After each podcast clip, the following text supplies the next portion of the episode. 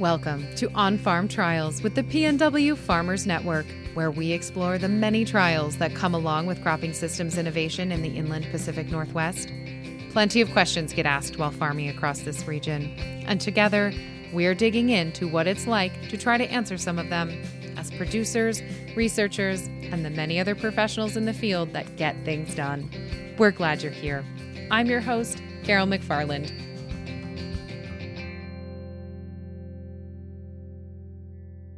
We're happy to be returning to the Holland Boone Farm, where we're going to visit with Mr. Moses Boone. And also, undergraduate student Oscar Rodriguez is here with us today as part of the research and extension experiences uh, for undergrads internship program um, happening this summer at WSU. Thanks for having us out to your farm again, Mr. Boone, and we're really excited to be here. Yeah, it's great to have you back. Um, would you please briefly share a bit about yourself and describe the site that we were working with you on today? Sure. Uh, my name is Moses Boone. I'm a fifth generation farmer. Um, uh, we're located in the Palouse region, just outside of the city of Palouse in eastern Washington. Uh, we mainly raise wheat, barley, lentils, and chickpeas. Uh, continuous cropping rotation, and you know mostly direct seed, no-till uh, type operation. And the field we were at today is a field that um, was in winter wheat last year, and is in um, is in lentils this year. Um, relatively flat for the topology that, that we have around here. So, um, I, I don't know, maybe 20% slope max, something, something in that range, uh, that we were, that we were on today. And, um, so some hilltops, some low level ground, um, some that's been in grass for a long time, some CRP areas, and we're about a month, six weeks away from harvesting the lentils. So they're up, they're about as big as they're going to get. They're blooming, and we can really see um, what the stand looks like at this point in the year. And there's a lot of variability out there. So definitely a lot of uh, places that look pretty good, places that don't look so good. So getting some answers as to exactly what's what's causing that um, would definitely be useful. That's great. Yes, it was definitely more than one 20% slope in that yeah. field. Yeah, yeah, oh yeah, yeah, yeah, yeah. um, great. And then, um, Oscar, would you share a little bit about yourself and what brings you to the Holland Boone Farm today as a researcher? Yeah, so I'm currently a student at Washington State University. I'm studying biochemistry, and I have recently joined the Research and Extension Experiences for Undergraduates program as an intern uh, here at Washington State University. And part of uh, the extension part of that program, um, our group has been researching on farm experimentation. Uh, today at Holland Boone Farm, we are sampling the soil pH in various locations. And part of the program is to help farmers learn new skills and information that might be useful to them. Now, Moses, as part of your um, on-farm trials questions, you did reach out to um, the Farmers Network and myself um, about sampling soil pH on your farm mm-hmm. as part of an invited opportunity. What were you hoping to learn when you reached out? Well, um, so as, as, I mentioned, we have a lot of variability in the stand, and that's not, you know, something that's um, specific to this year or or this field. That's something that we see, you know, every year to some extent, and in every field to some extent, and that's you know that's natural with the topology, um, but there's there's certainly some variability out there that can't be explained just by the topology or even by just the soil type. So um, I, I was hoping that the pH might give us some clues as to to what's causing these good areas versus bad areas, and uh, you know just to have more information in general about what's going on out in the field. I don't think having the information is ever there's ever a downside to that. So yeah, when when you said, "Hey, we're going to bring a bunch of people out to to measure your your or survey the pH across your field," I was like, "Yeah, sign me up. That that sounds great." Well, we're really glad you did. It's been a really great opportunity, and we really appreciate your hospitality mm-hmm. here on the farm and the opportunity to work with you. Thanks for your interest. Um, so, when did you notice your pH starting to decrease? Well, um, I I think I don't think we'd really done any real soil sampling until I started farming full time about 10 years ago. Um, that's when we started. You know, prior to that, it was it was kind of just uh, you know just using the same tried and true uh, rates for fertilizer application that we've always used, and I kind of wanted to try to be a little more targeted with that. You know, okay, do we actually need to put down that much fertilizer or can we benefit from putting down more? So soil sampling was something that, that I wanted to do um, from the get go. And uh, that, that has been useful for the most part. Those rates of fertilizer that we've been putting on are, are pretty much what it needs, but there have been times where it's like, oh, we need a little more or we can get by with a little less. Uh, and part of the, the, soil sampling for nitrogen, is the standard analysis is, you know, pH is usually included. And, you know, we noticed, okay, the pH is not ideal. it's a lot lower than we'd like to see. Um, so did you, what changes to the crop or did you notice changes to the crop um, that kind of increased your suspicion around um, low soil pH maybe being uh, underlying some of your soil conditions? We noticed our yields in lentils uh, in particular had been declining, or, or, at least on a downward trend. And um, the, the, lentils, as I understand, are, are particularly susceptible to uh, low soil pH. So we, ha- we had a hunch that maybe that was part of the issue.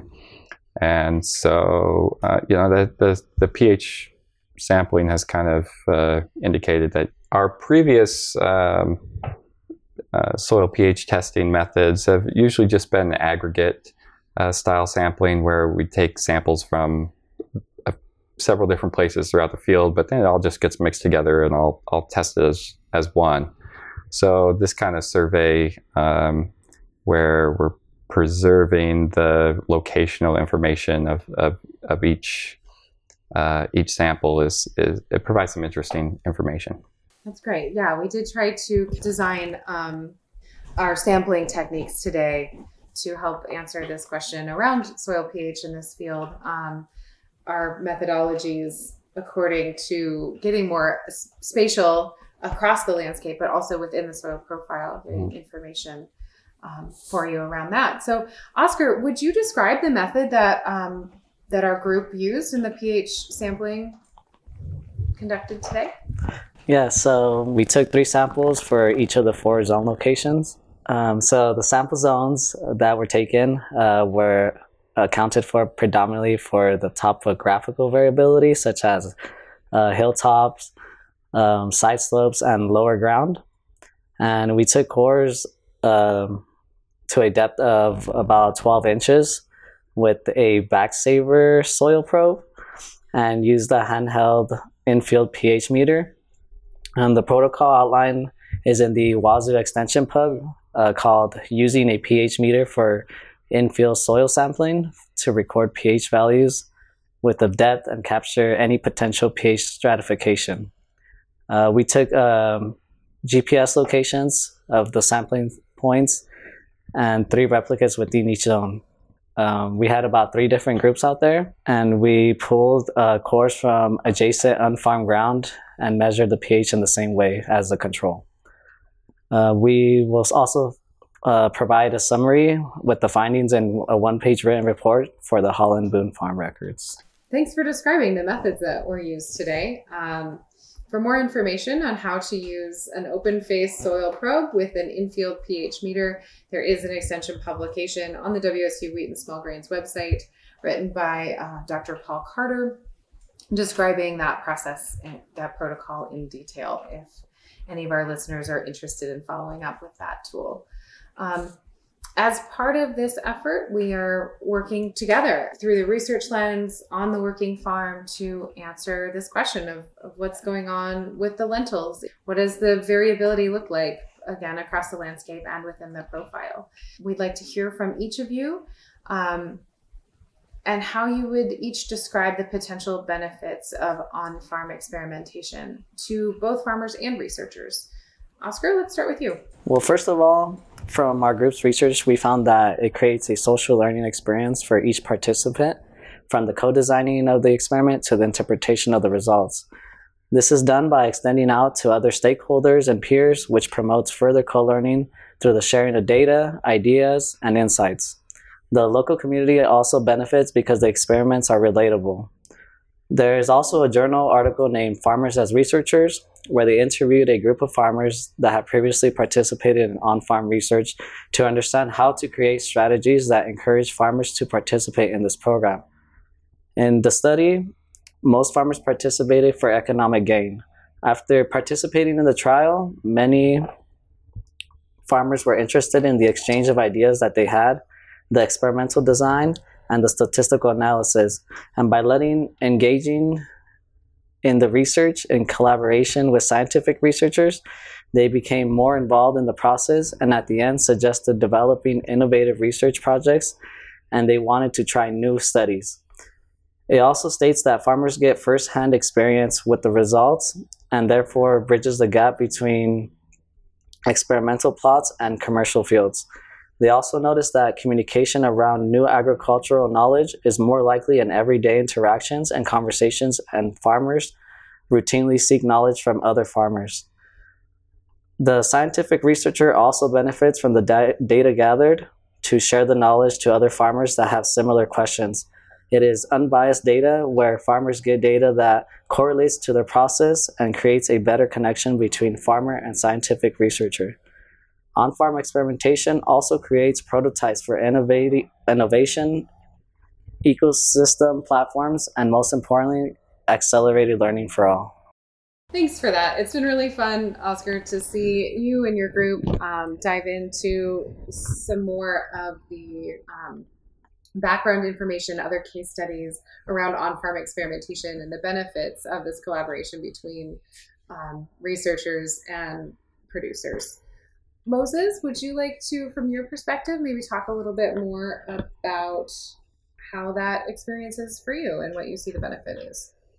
Sure. Uh, I I kind of see as there being two main types of of on farm experimentation from the grower's perspective. Uh, there's a type where you know you maybe heard something your neighbor's doing, or that you know, research university some technique that they've tried, and so you're just doing the experiment to validate that their results will translate to your farm because uh, you know agriculture is, is so specialized and um, you know the, the smallest little things that you wouldn't expect can make a huge difference. So what what works for somebody you know three or four miles down the road doesn't necessarily work here on this farm. So that's always um, something that's important for any farmer to do. I, I, don't think I know any farmer who would just, no matter how well the research is done, I don't know any farmer who would just like jump in with both feet to try something new across their entire farm just by reading a publication. They're always going to do a little experiment first. And um, so, and the, the benefits to that kind of experiment is, um, you know, it's, you, you know what to expect, you know. Because someone else has kind of already done it. You're just verifying it for yourself. Uh, the other kind is where you know you've got some wild idea for something new that no one's tried before, and you want to try it for yourself. And um, it's like any other kind of experiment. You know, the likelihood of it being successful or turning out exactly the way you think it's going to is almost zero. um, but the benefit, the potential upside, is huge because um, we don't know everything about farming, but we do know, or at least I think most farmers have a very strong intuition that whatever they're doing, there's got to be a better way. so, so uh, yeah, the the the benefit is you know finding a better way to to do things, and then you you get to reap the benefits of that, you know, indefinitely. To you know, to replicate that over and over and over again, and potentially for your your neighbors, the agricultural community at large, also. So. Uh, there's low probability of success, but you know a high impact when there when it is successful. So that can be you know both frustrating but also uh, exciting.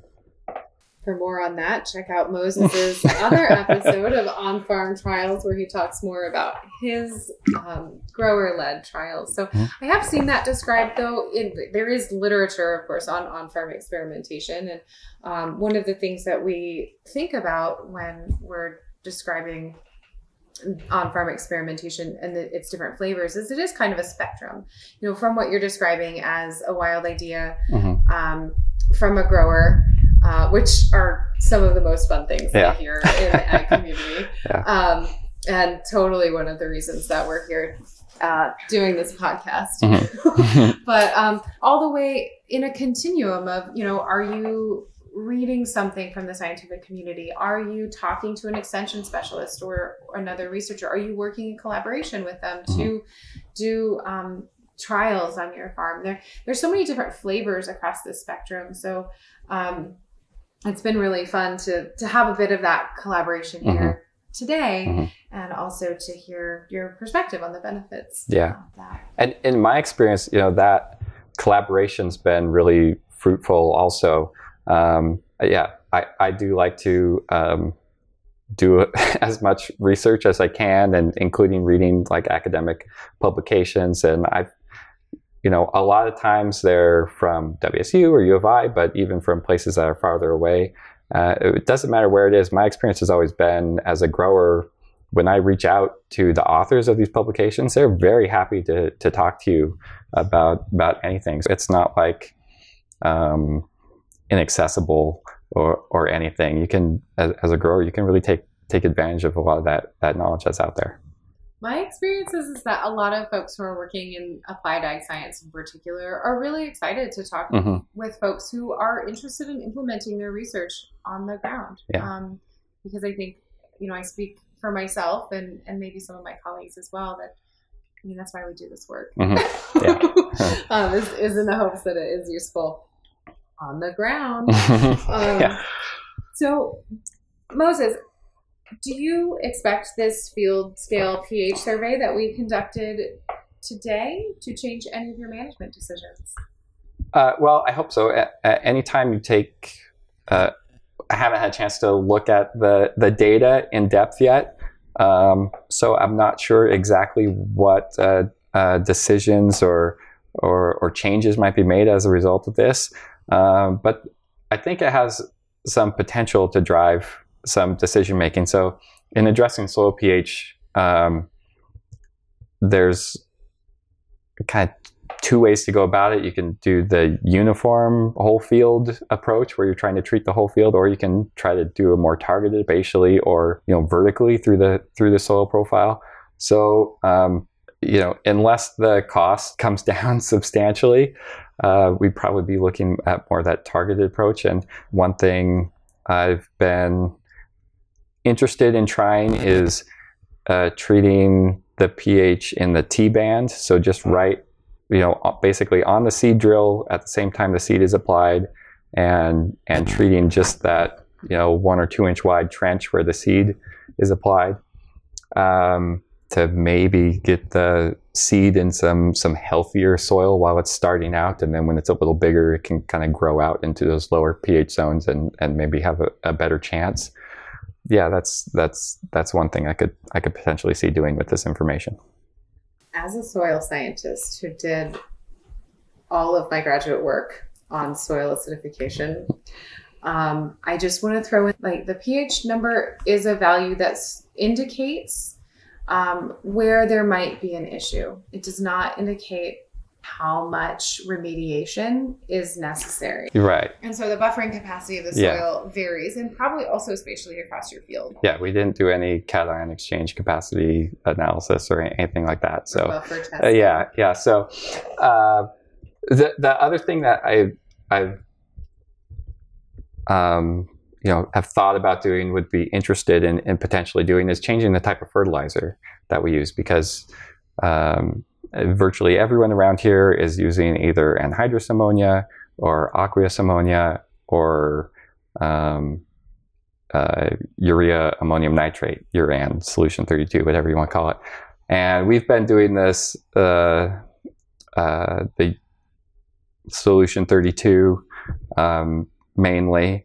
And, you know, I've heard there's there's a lot of confusion, I think, on, on the part of growers about fertilizer and soil pH, and and I know you've done a lot of work to try to alleviate some of that confusion. You know, I I think is worth bringing up here. You know, a lot of farmers they will say this mantra like like nitrogen is nitrogen when it comes to soil acidification. Like no matter what source of nitrogen you use, it all has the same effect, and that's not the case. There's you know if if most of the practical fertilizers that we have access to, I think you could say that yes, one unit of nitrogen produces the same amount of soil acidification as as the same unit of nitrogen from another fertilizer source. But if we were to look at something like calcium ammonium nitrate as a fertilizer instead, or calcium nitrate, then you know we could halt or potentially even reverse the pH problem just by applying fertilizer. It's just a matter of finding uh, a source and, and an economically viable source for, for that material. Thanks for explaining all of all of that. Um, so, also, I mean, when we were visiting a little bit before starting the recording here, I mean, you mentioned thinking about getting into the variable rate nitrogen application mm-hmm. technology, and you know, even it's all steps toward a goal, mm-hmm. you know, and, and there's a lot of different ways that that can look. So mm-hmm. um, it sounds like you're you've already been thinking plenty about this. um, yeah, yeah, I do a lot of thinking. Thinking's free, so I do, I do, I do a lot of thinking. The, the, it's the doing part that's hard. well, and again, hopefully, um, having the information from from this group of folks today um, with the infield pH meters does help you know, give you a little bit more information to, to keep thinking about. Oscar, I've got a question for you. Thanks for listening to that bit about soil acidification. Um, how has this experience of working with a grower in the field to answer a question important to their working farm influenced your view of science and research and your future role in it? Yeah, so as a researcher, it really has inspired me to find uh, innovative ways to try to create learning platforms in which to share my knowledge and from to learn from farmers' knowledge to try to get as much people connected. I really enjoyed learning from Moses about what questions he had because as a researcher, many of the work done in the lab is more scientific based that is not available to the public. Having this experience, I think it was nice to use simple tools to use them to create an experiment that is usable. So, would you describe, and this is a question again, um, if you both wouldn't mind answering. Um, would you describe from your perspective the respective roles for farmer driven experiments versus scientist driven experiments and how they each might influence on farm decision making? Let's start with you, Oscar. Yeah, so the difference between farmer driven experiment and scientist driven experiment, I think it really depends on who really initiates the research question. Um, in the farmer driven experiment, the farmer asks a question to a, to test one or more of their inputs of interest. I think the strength behind it is that it is directly transferable to the farmer's managed system. But one weakness is that it needs to be interpreted to provide more generalizable insight. As for the scientist driven experiment, the farmer only hosts the experiment and the question arises from the scientist. One of the strengths behind that could be that that there's clear goals goals and that there's a clear design. One weakness is that the experiment is not a good representation of the whole field. It only addresses the scientist question and maybe not the farmers. So, based on this information, if it is a farmer driven experiment, it will impact that specific far- farmer. And if it is a scientific driven experiment, it will influence a variety of farmers with a similar question. Absolutely. Thanks for again highlighting that continuum of you know who's leading the question asking mm-hmm. where who's doing the farming um, where are these experiments taking place and and again part of that continuum continuum is also the research farms you know we're really lucky in this region to have some very excellent research farms mm-hmm. including long-term agroecosystem research um, so yeah and they're all on this continuum of how do we answer questions that are relevant to our ag mm-hmm. systems here in this region mm-hmm. um, Moses, would you describe from your perspective the respective roles for farmer driven versus scientist driven experiments? Yeah, sure. Um, I think there's there's potentially a lot of, of differences. Um, I, I, guess the first thing that jumps out to me is the the farmer.